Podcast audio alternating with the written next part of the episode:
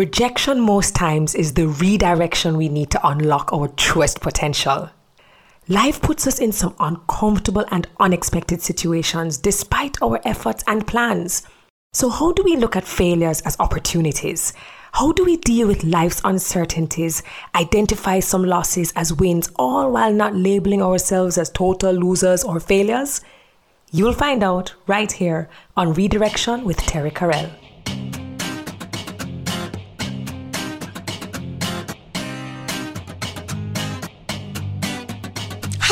Everyone, we are back. Welcome to the Redirection with Terri-Karelle podcast. After going away for so long, staying away for so long, on a bad me up, I accepted it, I dealt with it, and now I'm so excited to have episode one of season two. The podcast this season is brought to you by MasterCard in association with Heineken 00. Yes, we are bringing some friends along.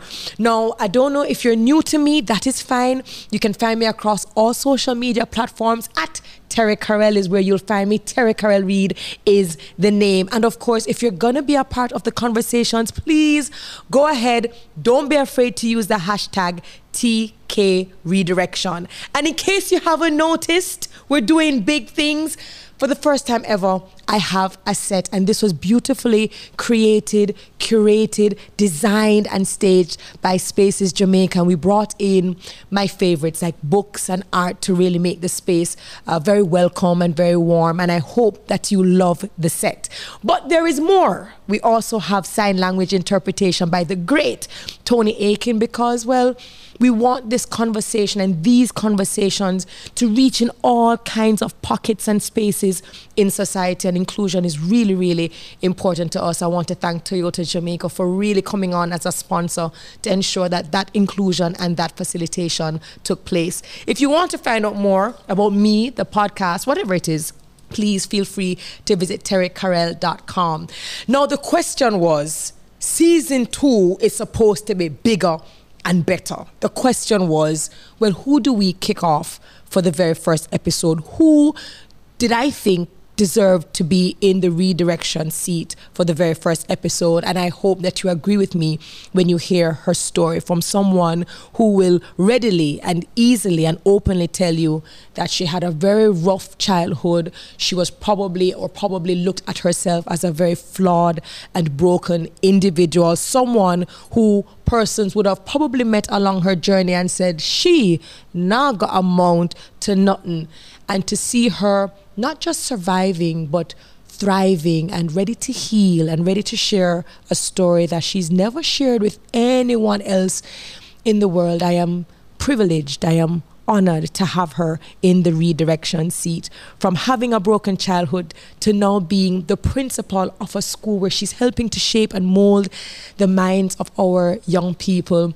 Ladies and gentlemen, I introduce and I welcome the great Tamar McKenzie in the redirection seat for the very first episode of season two. Season two of the Redirection with Terri-Karelle podcast is brought to you by MasterCard in association with Heineken 00. Hi, T. Hi, Tamar. Hi, Terri. What is that? Hi, Terri. Because you know me, and I feel like we have this type of big sister relationship and Mm-hmm. you big sister in Yeah. when something is happening. I don't think people know that side of you. Really? Yeah, no matter how busy you are. Thank you. You literally, I remember a Monday call. Mm-hmm. He called me and he said, Tell me. And he said, If you need me, I'm, I'm here. here. Just call. Absolutely. Well, I, th- I thank you. Season two is here. And the reason why I'm not just going to jump into your story, but because, you know, you recently called and you were speaking to Alex, my executive liaison, and you were like, Venting. You're venting. Terri needs to come back with her podcast. The podcast is really good. Yeah. It has a lot of value. You remember the conversation? Yeah, and I'm tired of listening to the same episodes. Like, let's go. Some more, please. and you were like, um, why don't you do it for for video and do it in a Yeah. set? All of it was being planned. We just did. We couldn't let the cat out of the the, the bag, He and he didn't. didn't. He He didn't. Um, it's interesting though how we met. um, because I just launched my book, my brand Compass, in 2022. Had some book signings. Toyota Jamaica was one of the, um, the the spaces, the locations, and I remember the line was from here to China. You were in the line, and I saw you thumbing through my book. You know, like most people who are just waiting to get their book signed. But then when you got to the table, you no longer had one book. You had, had you had like two stacks. yeah. yeah, you had two stacks and your personality, you were frank, you were bold. First of Yeah. all, tell me about that meeting. It was a for real. you. So I came into Kingston um, for a meeting and I opened Instagram and I realized that you were really close by. And I said, okay, let me try it. Let me see what this book is. Yes. Let me see if it's really a book because I love to read, but I love good content. Mm-hmm. I love to learn. And I came in, I said, okay, let me support, let me see what the book is. Yeah. And I opened the book and I said, wait, this is good. This is, and I started flipping and I thought, you know, a lot of thought went behind this. This is something that can help. And I said, in the line, I said, I'm going to buy a copy of this book for my friends, for some of my teachers, for people who I thought needed these reminders, the startups, um, the losing your way, the getting complacent. Let me do the book. And I picked up like probably waist to chin. And that's books. how we met. And that is how we and met. I loved Alex because I'm not a techie pay online type of person. I use cash. I have not transitioned, and he helped me. I mean, the whole thing. Nice. Um, with the payment, and I just I felt like more of me. Mm-hmm. People like me were able to have a space in that book. I appreciate It It was it. very raw and relatable, and I love that. you. And, that that's is how we and that's, how we met. Yeah. And we started talking and like then we knew each other forever, and and then it transitioned to Heinz Simonich, of which you are the, the principal. Tell me about that. Um, in 2019, I went. I literally left my, I would say, the safety of my life Yes. to chase another dream and to start again. Because when I had my youngest, and many people don't know this, um, I wasn't well. It was a very tough delivery, pregnancy. It was a very hard time, and coming out of that, I wanted to start again. I wanted not to be held to that or anybody asking, so how are you doing? So why are you back at work already? And that space I think opened up and a different part of me professionally opened up where I had to reinvent and I had to create and I think that's one of the things that I'm very good at. I'm good at creating and um, creating new capacities and I think that space gave me that honor of building or adding value to a legacy that was And already there. unlocking and unlocking new something. dimensions and in me too. And was it easy to was it easy starting over because it might be easy or something that you love doing might be to to create and to unlock. But is it always easy to to start over or to to try something new? No and if if many people i have lived a life of misunderstanding if i mm. could sum up one word so you may hear or you may have one brief interaction and you may use that. And i think all of us as people in all fairness we tend to size up based on what is comfortable for us. Mm-hmm. And i had to find my own space. And I had to find my power as a person, as a woman, as a young wife, as a young mother, and reclaim my voice to, ne- to not get caught up into this storybook of what it look, should look like. Or people's other or people's Yeah. narrative of you. And I had to do it on my terms, and I had to create an experience of motherhood that I didn't learn as a child mm-hmm. with my mother. Mm-hmm. I had to do it, I had to create the expectations all on my own. And as a wife, I had to build from nothing. I didn't grow up seeing good marriages, I didn't grow up seeing, you know, people liking each other for real. Yeah. So let us so let us talk about that then. Let us talk about the before and what you have experienced that has allowed you to navigate not just this world and this journey, but also discovering yourself to allow you to make better decisions for you as Tamar, as wife, as mother. Take me back to young, young Tamar. Um, what was growing up like for you? I think that's hard to unlock because I've spent so much time trying to move past it. Really? It's not. Um, I posted something recently. Maybe you'd remember the first time you learned to ride a bike as a I kid. do. I, I do. don't. I did it as an adult. And one of my closest friends um, were buying bicycles for kids. Our kids are really close in age.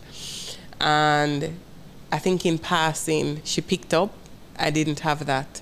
And she bought a bicycle and put trainers on on it. And she created a whole experience. And it was a breaking point because it wasn't okay. Like Why? it's, it's, it's the simplest of things that should have been normal, they weren't. Hmm. And how I look at it now, and it's not that you never get over certain things, but I've learned to lean into the goodness of people Yeah. who have shown up for me and who continue to show up for me. And I've had to learn to forgive the lacks, the lacking, hmm. the forgetting, and lean into that forgiving part of it because I found God through the people He hmm. blessed me with. He didn't Your bless me. Yeah, He showed up for me through His people. And even when I would step on them and I would say, you know, leave me alone or I would run, they kept holding me together. And that would be my one example. And I've shared it recently. A lot of people wouldn't even know that that would have been my story behind it, but I have so much friends who have mothered me. I have had so many women who have been sisters to me Yeah. and who would have made up for the lacks along the way. But it- but but uh, Tamar, people might be looking at you and saying, "But you're brown, I you're know. beautiful. I've lived that. What kind of what kind of problems? I and you know what? You're like you had to be born with a, a gold spoon. Come on, come on, Tamara. You're in Jamaica. You're brown and you're pretty. You want me to tell you something? And and, and you have the um, as people would say, pretty hair. What what kind of problems you could possibly have, Tamara? Imagine looking like this and not having anything to back it. Wow. Imagine looking like this and having so much potential, but everything else that you're in the middle of outshines that. I was born in a tenement yard. I, from zero to nine, I grew up at 37 and a half Whitehall Avenue. What And I made like? it. I what was made that it. like? What was that like for you? I think And did you always process and understand the environment? I think a lot of me tried to hide that and tried to be what I looked like. And it took, mm. I am happy that I accepted me at the time when I did. And I can tell you, I was 22 years old hmm. And I decided I'm going to stop trying to run away from what I'm from because I can't change where I started. I can't, you can't fix your ground zero, you know. Hmm. Your ground zero going to always be a ground zero. But what I decided was that I was going to be proud of me and I was going to be enough for me hmm. and forget everybody else. The first date my husband and I went on was to that yard that I came from. Really? Because I wanted to test him. I wanted to see if this would shock him because he was so put together. And if he, was could so accept clean. this as a part of you. And it was a room with a bed in it, and the lady who would keep me was there, and I brought him for her. She was the person that had to pass him. what were some of the biggest lessons you learned growing up in a tenement yard? Biggest lessons. Everything I need to succeed is already in me. It's nothing aesthetic. Hmm. It's nothing outside. It's guts, it's grit, and I have it. Everything I need to win is in me, and no one can take that from me. I'm enough. Were you angry as a Bitter. child? Why? And if you knew me then, that you that you we went to school together, and if you Terri knew Tamar, Yeah. the student then, it's not me. And Completely I- different and, and if you try to bring me back to that, you can't, because you can't bring me back there. I've left that time a long time ago, and I'm not going back. why why the anger? Why the I mean you did mention earlier on that, you know, if you could sum up everything in one word, it would be misunderstood. Nobody helped at that mm. time. I felt like so many people who should have helped didn't. Mm. And that made me very angry. What about your parents in terms of, you know, we were seeing the different kind of modern parenting where we have parents who are having uncomfortable conversations, real conversations, helping to guide, not just study a book, pick up your book, read your book, but really trying to be there to affirm and to do all of these things. Is this something that you? I think my parents were trying to be there for themselves. I think they were trying to, I think my parents did the best that they could have done at that time.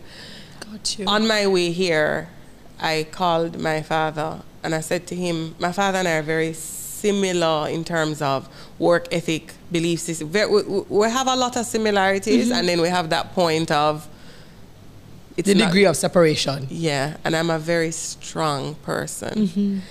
And I called him and I said to him, you know, would you be okay? And he said to me, please talk about it because I don't know how you have not yet lost your mind. Mm. With everything that you have been through, I don't, he doesn't know how I show up and he mm-hmm. cannot relate to the mother I am or the children that are growing up because of the pain, you know, but it is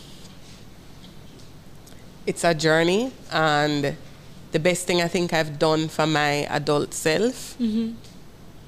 is forgiving me and forgiving everything that I that that could have or did play a part in crippling me, but owning the strength that I was able to find in me to stand on my two feet mm-hmm. and own myself and everything that makes me up the good, the bad, the ugly, every piece of me. Are you an only child? No, I'm not. So I'm only by default. You're only by default. So I'm the first by default. You're the, you're the first by default. Talk to me about um, your your sibling. So my older sister was my person. She, w- I mean, she was seven years older than me, so it was that older sibling who would play that mother. Role. Yeah, that that that yeah. And my older sister was sick. My high school life was one of the worst parts of my entire life. It's something that I've packaged. I don't go back to that space of high school at all because mentally I can't afford it. How so old the- were you? My sister died when I was 16 years old. And she was dying before that. So 14 to 16 were, I don't remember, it's a fog.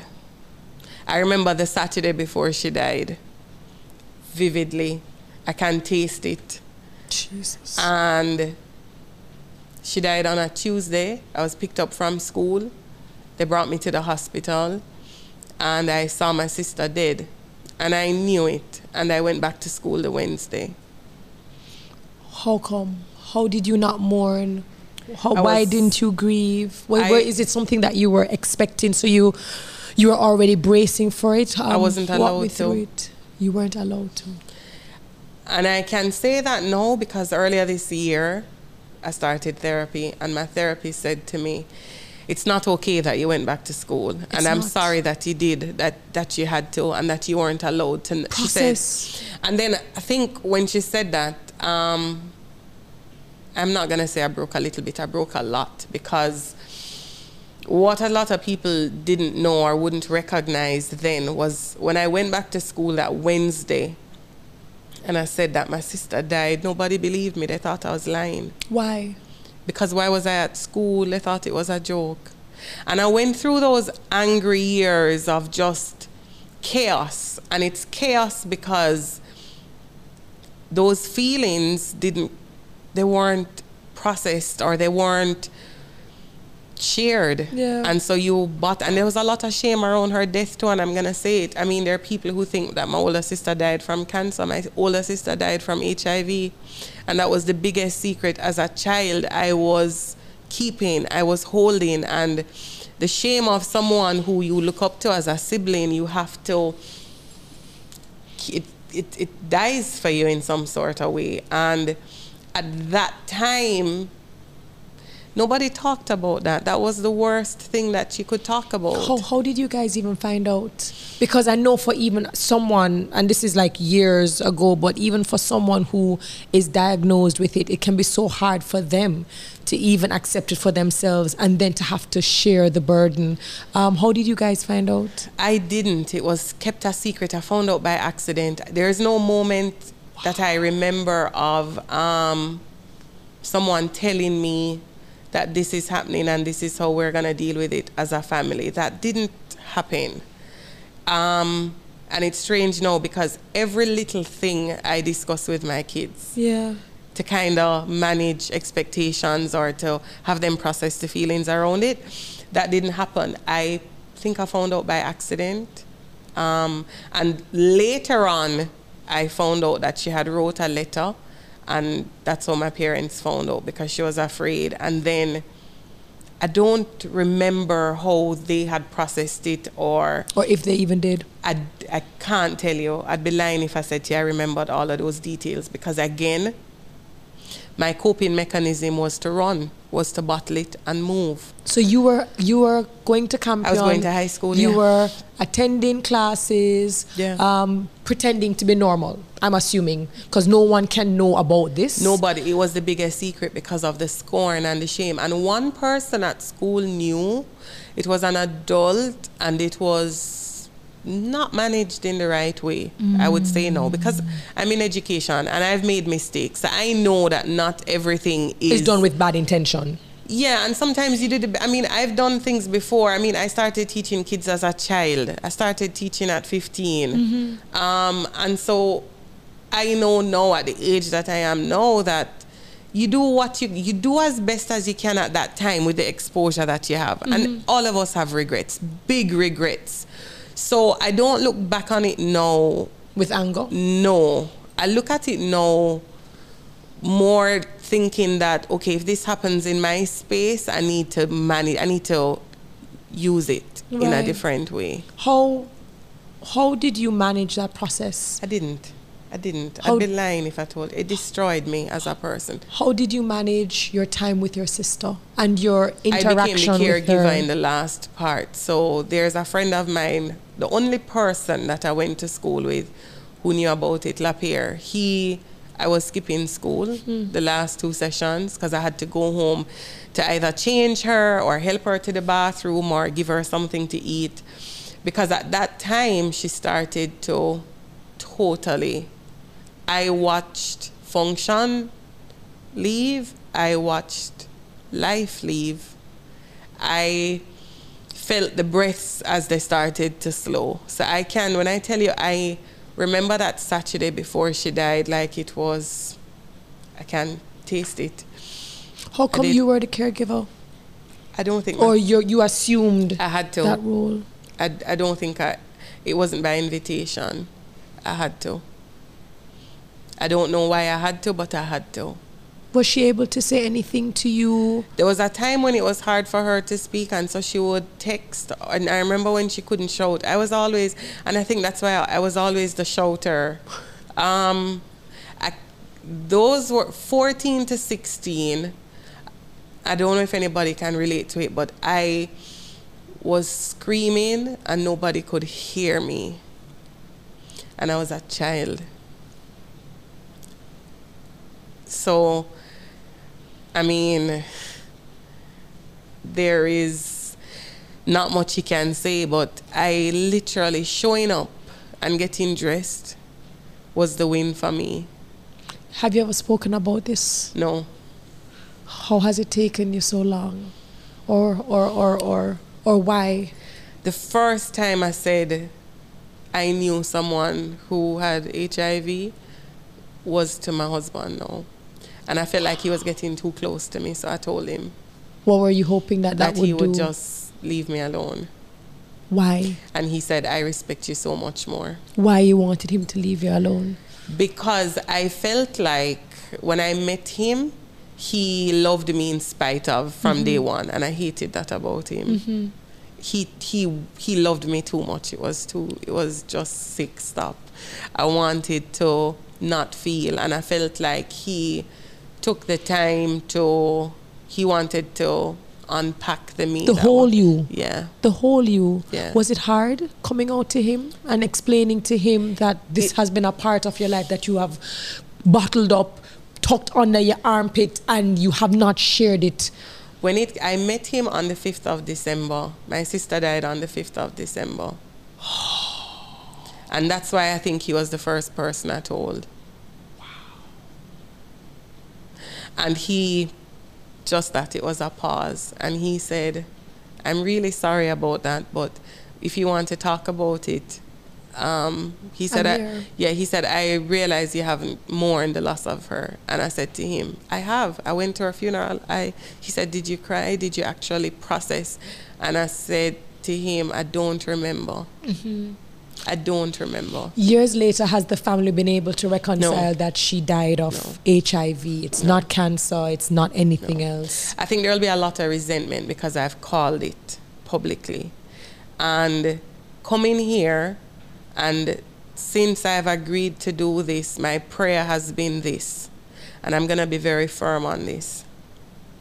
My story is mine to tell, hmm. my hurts are mine to heal from, and no one is going to take that from me because of how you want to feel or package. I have to show up as me, and I owe that to myself.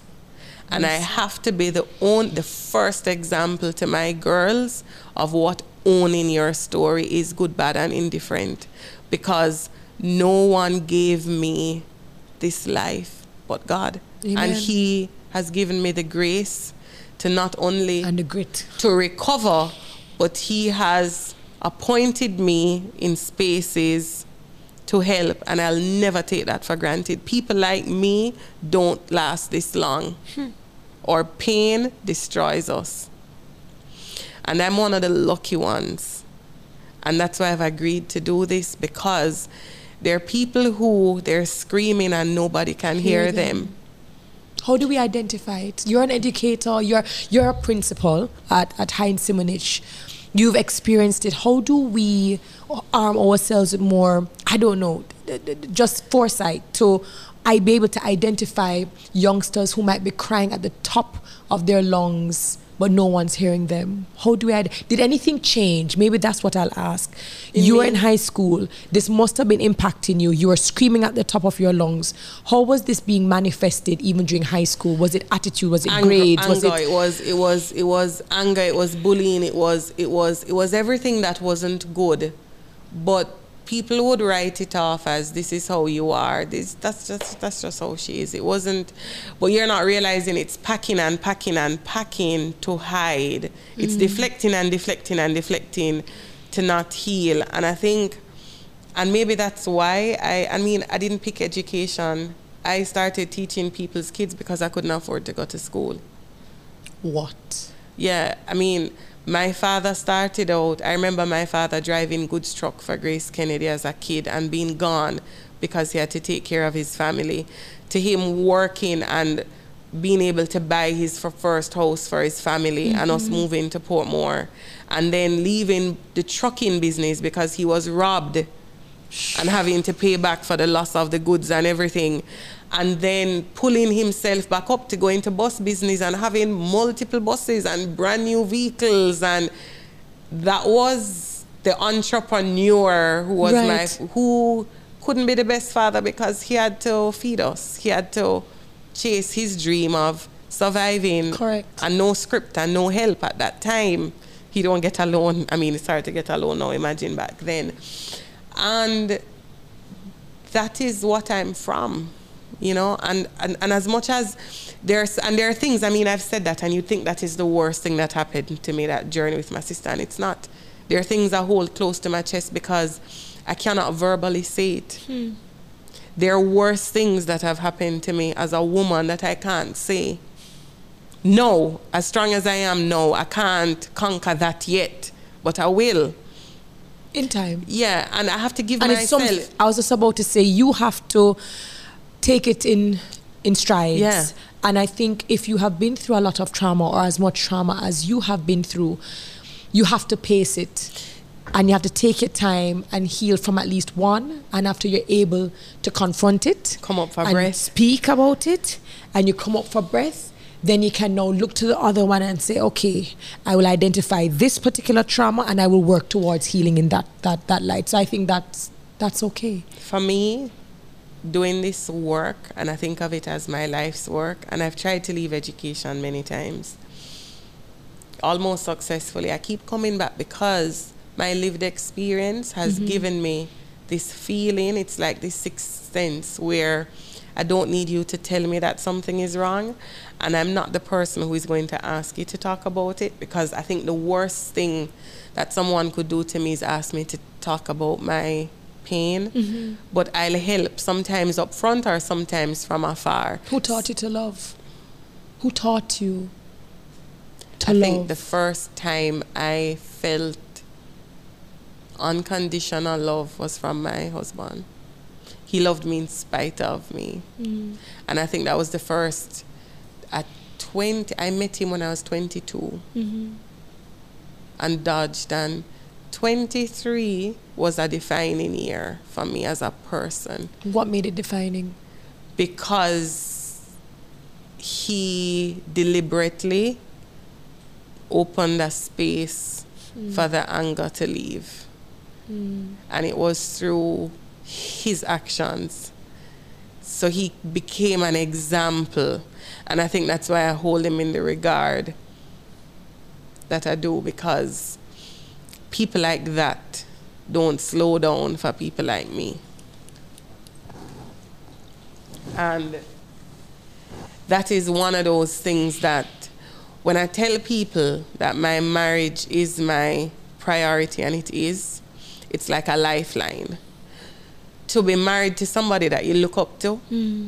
who is that example all the time that you've never had as a man, as a person, you, you don't take it for granted. And he will say, if you know him, he'll say it's because of who I am to him. Yeah. It's not. It's not.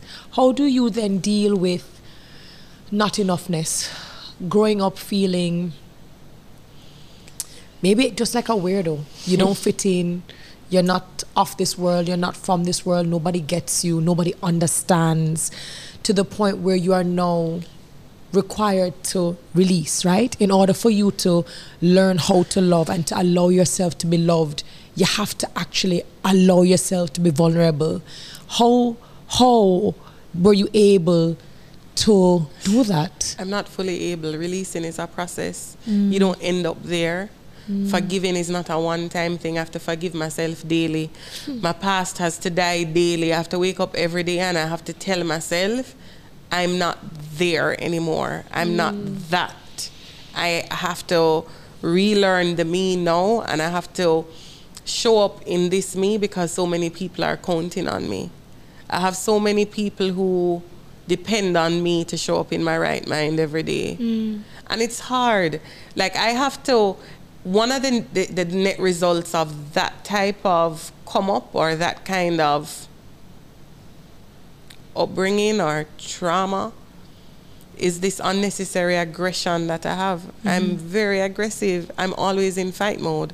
Do you think it's an overcompensation? Of course. And a Because I defense to protect. mechanism?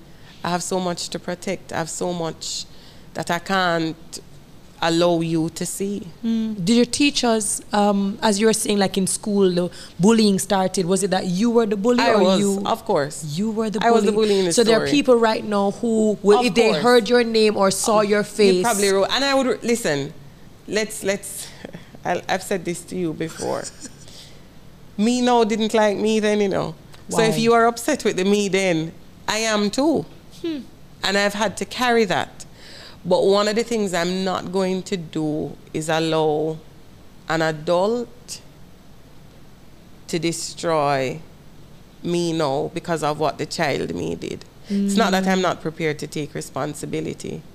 I've taken responsibility. But what I've done with that responsibility or that ownership of it, I'm leaving a trail behind of goodness and I'm mm. leaving a trail behind of helping. Mm-hmm. I don't pay it forward and I pay it back because I've grown on the backs of so many people who have helped me. So I know some people know when you're in a position to help you say you're paying it forward. I pay it back. back. Any any teachers while you were in high school who, you know, you would have interacted with, um, and you know, you said you had this anger.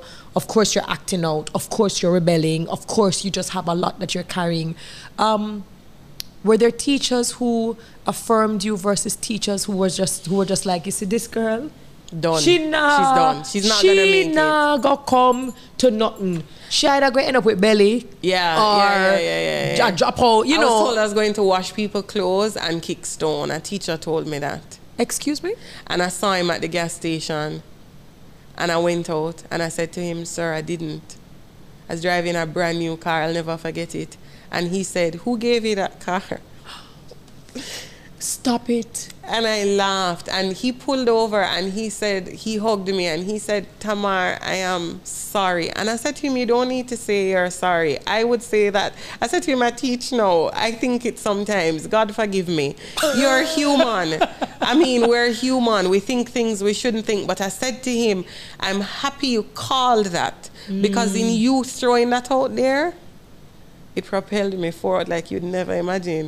I was mm. never going to. I said to him, if it's one thing I was never going to do, was kick stone and walk road. Was How- gonna be something. How were you able to not become a statistic? And the reason why I ask this is because you're in a very unique um, position. You are around students, you are around children, you understand the conversations, you also understand the climate, you understand statistics, you understand the impact of socio-economic factors, you understand the fact that language and words matter, especially when it comes from people who have influence Yeah. over children. How is it that you did not become the statistic, the girl who Didn't. a student, a, a teacher says that, and chances are, based on the history, she does that. What what made you get out? First thing I'm gonna say, I always knew, I always felt this fire in my belly. Mm. And when things were always going wrong, I felt a little fire in my belly. Mm. And when my sister died, I told myself that I was going to be something. Because of the shame on my family, I said that my father wasn't, my mother wasn't, that wasn't going to be it for them. Like I, I had to be somebody. I had to have something. And the something for me was I wanted my own thing. That was a big part of Yeah. my push. So when my sister died and things started to cripple and things started to break, the opportunity was created by someone that from church. Mm-hmm. And I mean, that lady probably now don't even realize how much she gave me a jump start. She was my jump start. What did she do? She had a daughter, and I was teaching her daughter on my mother's veranda. And her daughter was going to an after school program, and she told the owner about me. And the owner gave me a job. So I would walk from high school. Campion. Yeah, I would walk from, that's how people started calling me Auntie Tamar. That's where my career started. At 15, 16 years old, I would walk from Campion to work at the stoplight right at TGI. Yes. There was a after school program and I would teach Monday to Sunday. Saturdays I would leave Portmore by 6:30 in the morning, jump on a bus, go there, teach until 5, 6 in the evening, go home and be a student. Sundays I would go to church and well, I was raised as a Jehovah Witness. I would go to Kingdom Hall on a Sunday because that's non-negotiable. Do an hour field service because again that's non-negotiable, and then um, go to work and then go home and be a student, and that kind of was the balm that allowed me to not feel the loss of Everything, the world that was around you. yeah, I lost something that I never even had. And I think a lot of people who thought I lost my sister didn't realize that I lost way more than that. That was just that moment you saw. That was the funeral you turned up to. I was already losing.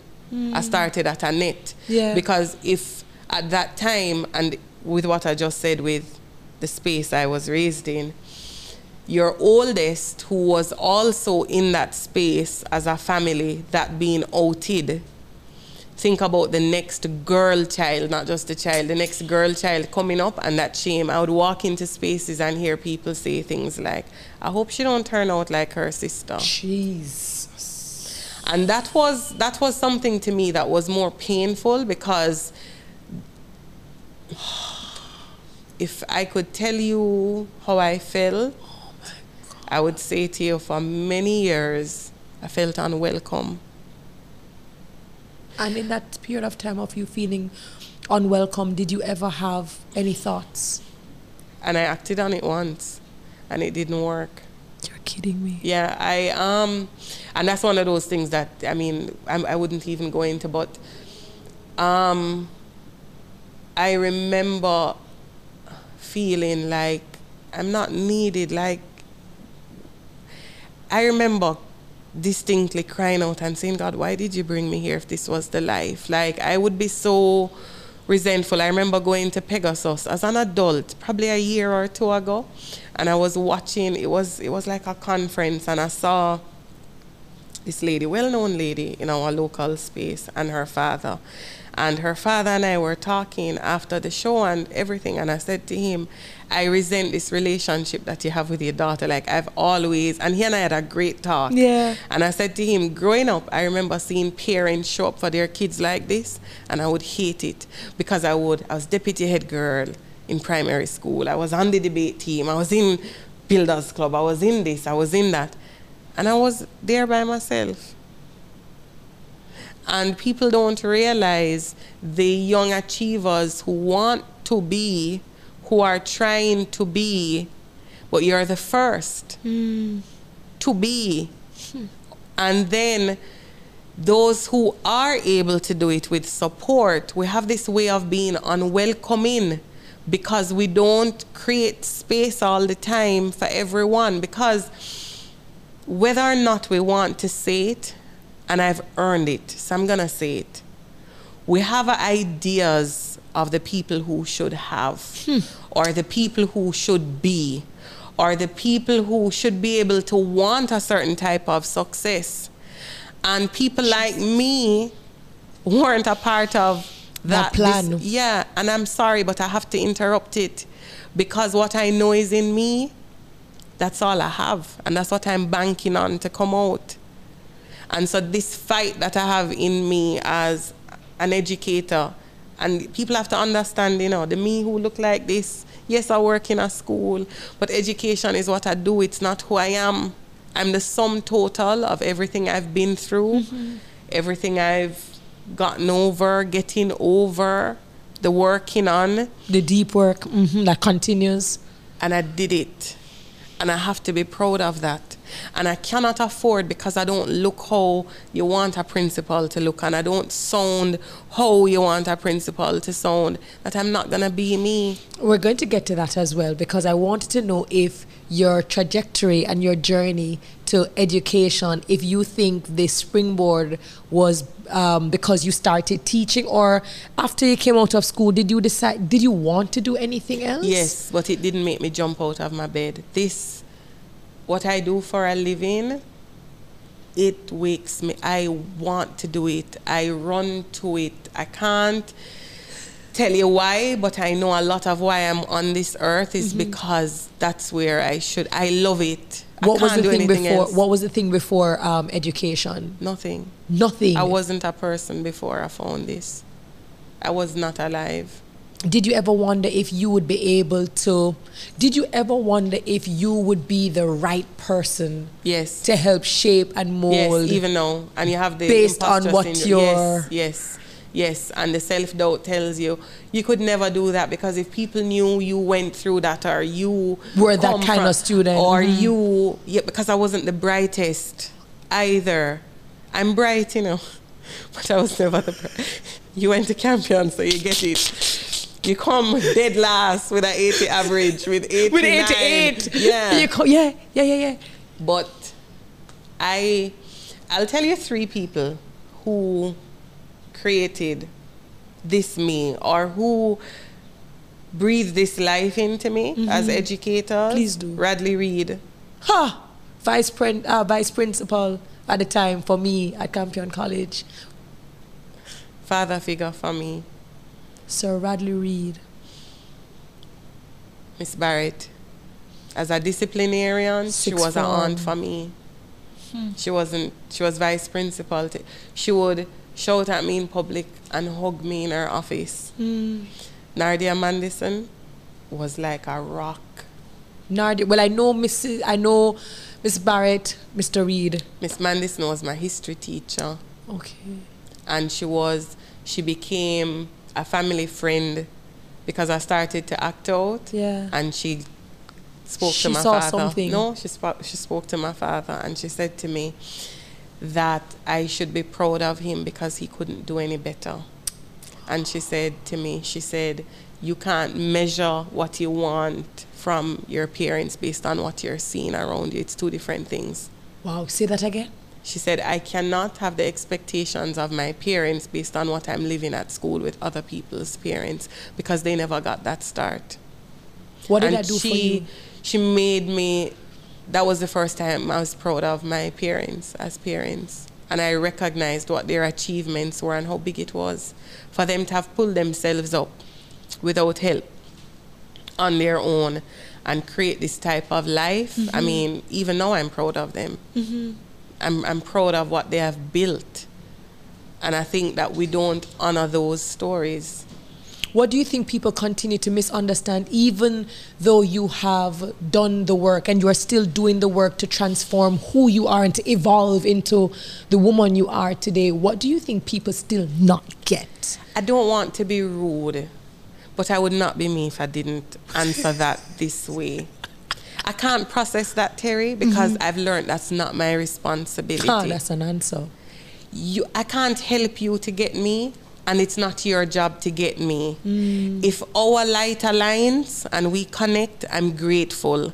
But if we don't, I have to keep it Everything moving. cool. Because there's so many people down the road who need me to get down there to help them. So I can't allow your feelings to interrupt my journey. Or I can't allow it to get into my head. I have spent years with people in my head mm. and I've found my voice as a person. I get to show up as me every day. If I mean, if you're in my space, Terri, you would know if the, the, the beauty in me is when you see me in my element doing my work. And if you can't respect my work, Mm-hmm. this is my blood, sweat, and tears. If you can't get on board with what I do for a living and the passion that I have and that my intentions are good and I genuinely want to help, I'm not. I'm That's not my. That's not. It's not my problem. and you're not my people. It's you're not And my people, and that's, not my okay problem, and that's okay. Because I've won so much already. If I don't win anymore, I'm grateful. I have to put my hands up and say thank God. Amen. Let me ask you this, because you are outspoken. You are. I've learned that. You've learned that. and I've learned how to manage that. Tell me about that. Because a lot of times when, and I think before, when I would be, or you would, you would, it was mean. I'm not gonna say you would think I mean because I think I was mean, mm-hmm. and that part of out, outspokenness. I was hurting, and those were the cries.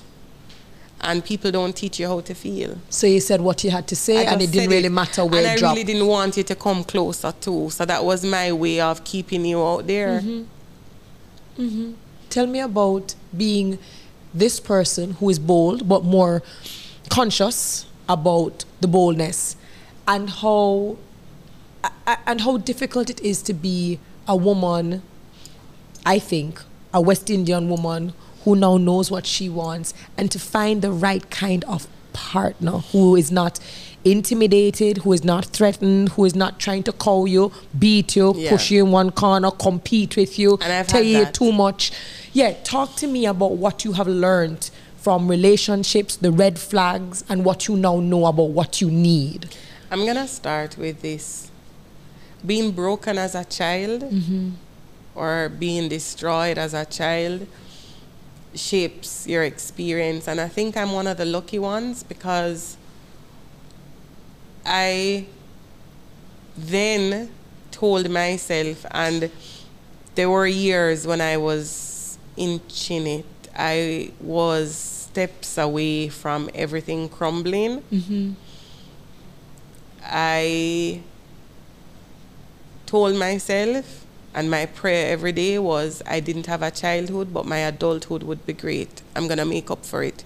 And that was what I committed to. Good. And every time I ended up in spaces that were not where my that fire in me started to dim because I could feel it. I would leave the space Mm-hmm. and I would pick me. And I told myself that people didn't pick me who should have picked me, who owed it to me to pick me. So the only thing I could do for myself as a person, to pick me. Hmm. And even bad relationships, my husband was not my first relationship, Mm-hmm. first good relationship, but it wasn't.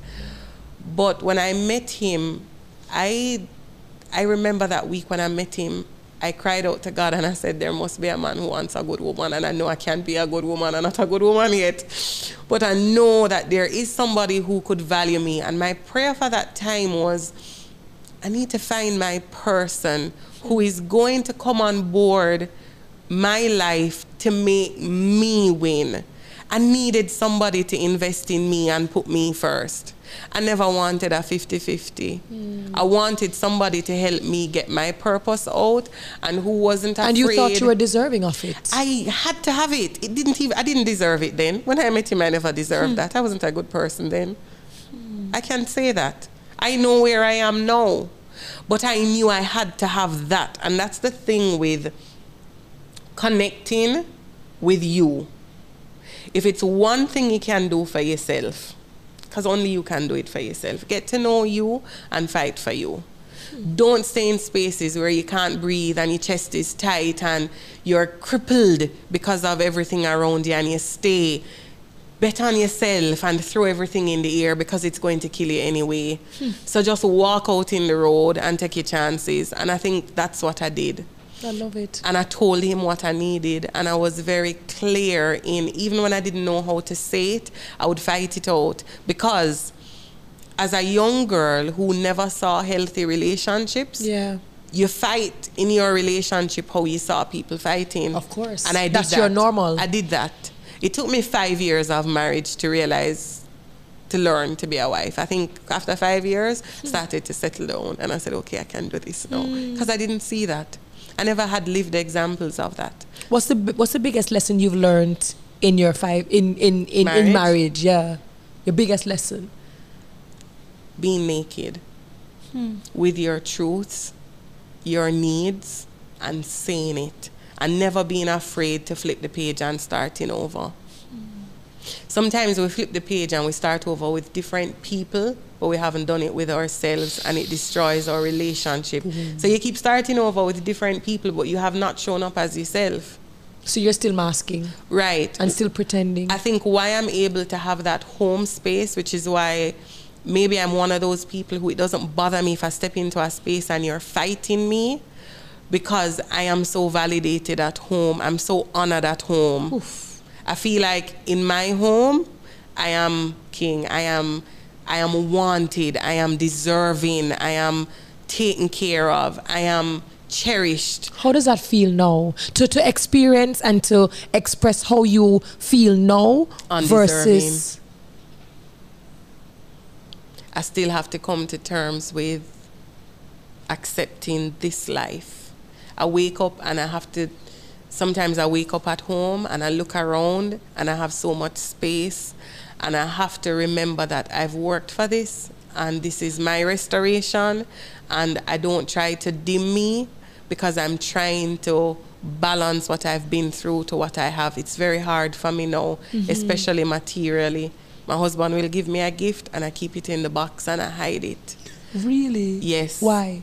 Because I don't think that people, I feel like I'm going to lose it or I feel like I shouldn't get comfortable with it mm. because it's not mine. Because these good things don't happen to me. Do you open your gifts uh, faster now He as forces, time has? yes, Is he? yes. yes. And he'll say to me, wear the this, enjoy it. You have to. And he said, remember, there are other people counting on you to have this so they know that they're going to get it too. Correct. So he's big a- on that. It is. It is. It is proof that it can happen. I have two two last questions for you. Number one, having gone through a lot, some of which you have chosen to share with us, and I want to thank you for sharing your story with my community because I know that these stories always impact and they resonate on a very deep level. Um, what is a priceless moment? What is a moment that when you hold your head back, you close your eyes and you think about it, you consider it to be one of the most priceless moments that you have experienced? Wow. Wow. It happens a lot. Mm-hmm. It's in my mothering. It's seeing my kids at four and six speak their mind. I'm tickled. I am so tickled that the me that is not so confident, the me that tries to bury so much, have these girls who are so strong, mm. who have these. I've been able to create something so much better than me because they are. And that's the biggest win. That no that is that is the part of my story that comforts me that there is something good in me because when I look at my kids, I'm proud that someone who started in a negative they're gonna be whole people. They're hmm. gonna be strong people. They, I mean, if you see them or you know them, it's. I did that. Their You dad and I did that. You What- did that. The female in me that is so broken, I'm helping with these two girls. I mean, that's something that it, it it's crippling. It's therapeutic. It's it's forgiving. It's this grace that I wake up in, and I cherish it. Beautiful answer. And I just want to let the girls know. See, um, Auntie Terri has now uploaded new podcast episodes because I know you've been telling your mom that I need to upload new podcasts because mommy keeps on playing the, same, same old ones. episodes in the car. drive to they're like, "Mommy." So see, we did a thing. My last question to you, uh, because the, the name of the podcast is redirection Mm-hmm. because we are redirected. Some of us we start off shaky like you and now it's redemption right? It's Mm-hmm. our time to not only shine for ourselves but to pull other people along uh, with us. What's your definition based on your experience? This is your lens your perspective your opinion. What is your definition of redirection and why is it important? Redirection for me is courage because for you to even redirect you have to be you have to find that inner strength and nobody can find that. I would have had to pick myself up out of this hurt and shift. And allow the people helping because that's great humility. So when you're ashamed when you're so ashamed of who you are and what you're in what i mean I lived a shame that wasn't even mine. Hmm. I was buried by a story that I didn't even do anything wrong. That wasn't my wrong. And I decided that HIV wasn't going to cripple me. And I'm not going to be ashamed of it because so many good people experience bad things. And it doesn't have to stop you. You can use that hurt and that pain and that circumstance and shift into something else if you have the courage to fight for you. And that's what redirection is. I get up every day and I fight for the what is in me. And I'm mm-hmm. going to bring that out in spite of everything else. I know I just said that that was my last question, but I'll leave you with this. What do you think if your sister were still alive, she would think about the Tamar of today? when I know following this, I'm gonna go cold for a little bit. Hmm. Because when you asked me to come here, I did I recognized I have not mourned the loss of her. Mm-hmm. Because I wasn't allowed. And this space has forced all of those feelings to come in and I'm gonna feel. But if she were here, and I think she is here, and I carry her all the time, I think she's smiling and I think she's grateful. And sometimes I feel like I can hear her say to me, It had to happen. And I'm happy it happened because this you wouldn't have been born if I didn't die. And I hold that. When my sister passed, so much of me, I remember sitting in at her funeral and I died. I knew my life was never going to be what I never had dreams of a life that I I never dreamt of. I just didn't want to be.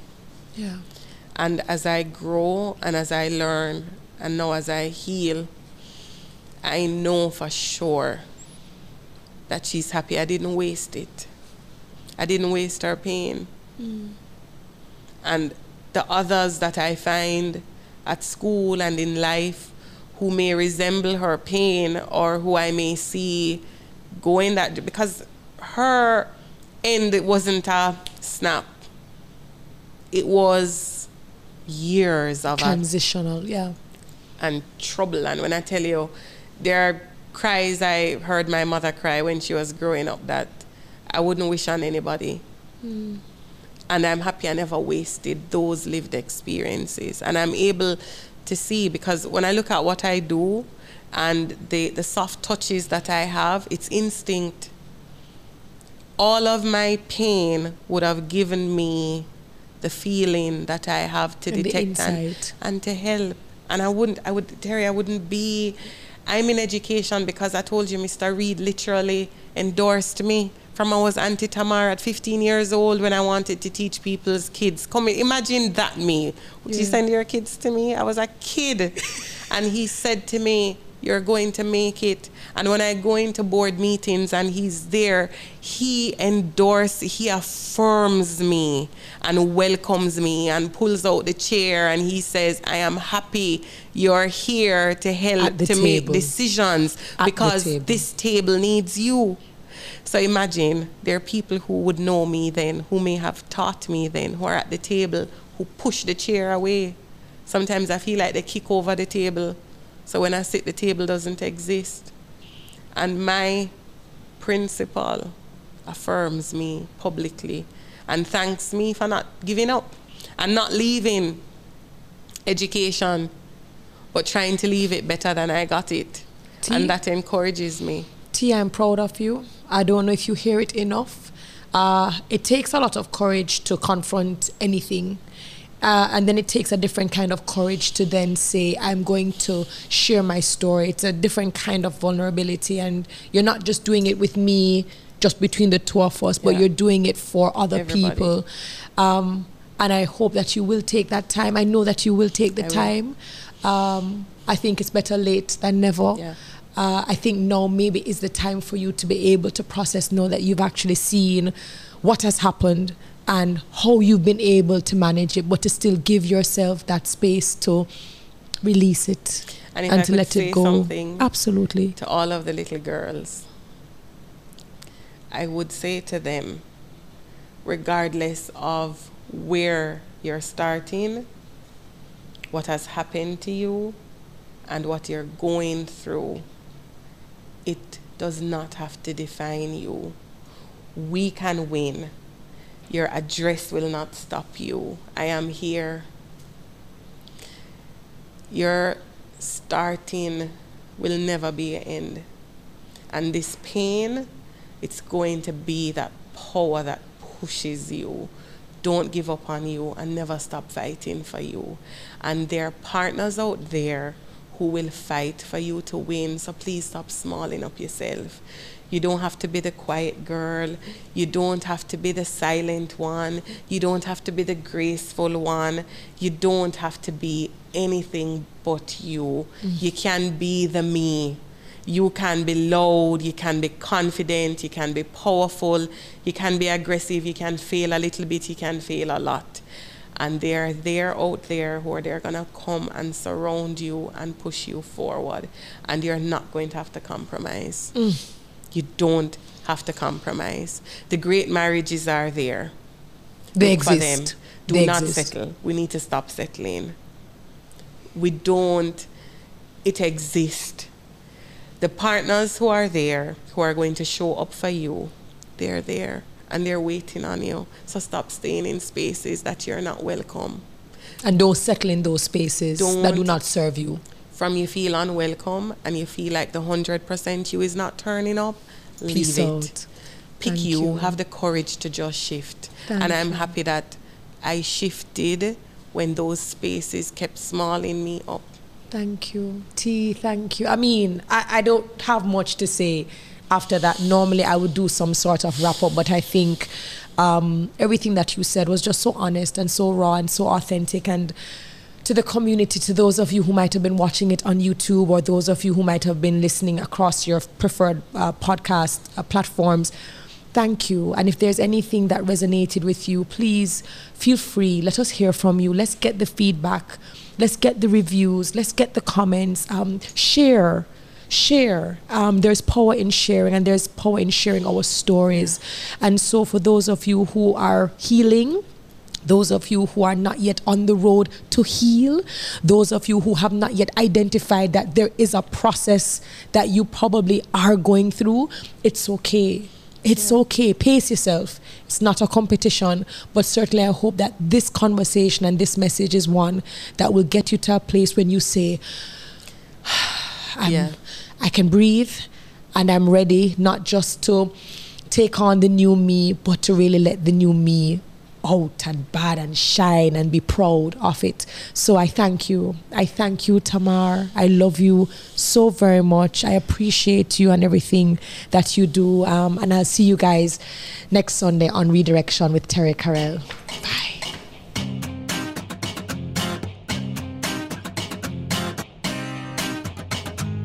Thanks to our partners, MasterCard, Heineken 00, Toyota Jamaica, Spaces, Commercial Concepts, Bresche, Beauty Brands by MDS, and Go Shore Courier.